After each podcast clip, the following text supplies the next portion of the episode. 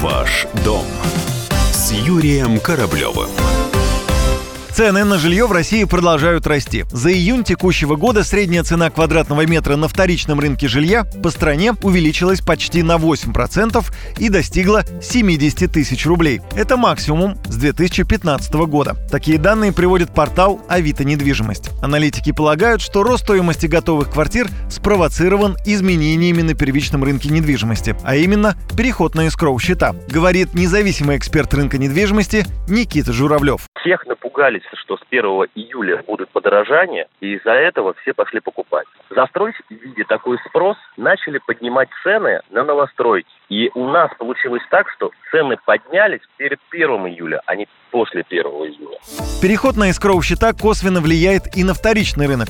Некоторые потенциальные покупатели нового жилья переориентировались на вторичку. Спрос увеличился, и это позволяет продавцам повышать ценники. Но это временно, причин для роста цен нет, отмечает Никита Журавлев. Со вторичкой ничего такого страшного не будет, то есть спроса, ажиотажа на вторичном рынке не будет. Люди будут либо в аренде сидеть, либо в первичку, либо во вторичку. Если будут цены расти на вторичном рынке, люди уже за такую вторичку не будут там за 250, за 300, за 350 за квадратный метр платить такие деньги. И они перекладываются в другие какие-то инструменты, либо в аренде остаются и так далее. Ажиотажа и поднятия цен на вторичном рынке не будет, потому что на рынке очень много предложений. И покупатель, мы сейчас видим, который с деньгами ходит, и у него есть выбор. И он уже продавца, в кавычках, утрамбовывает по цене.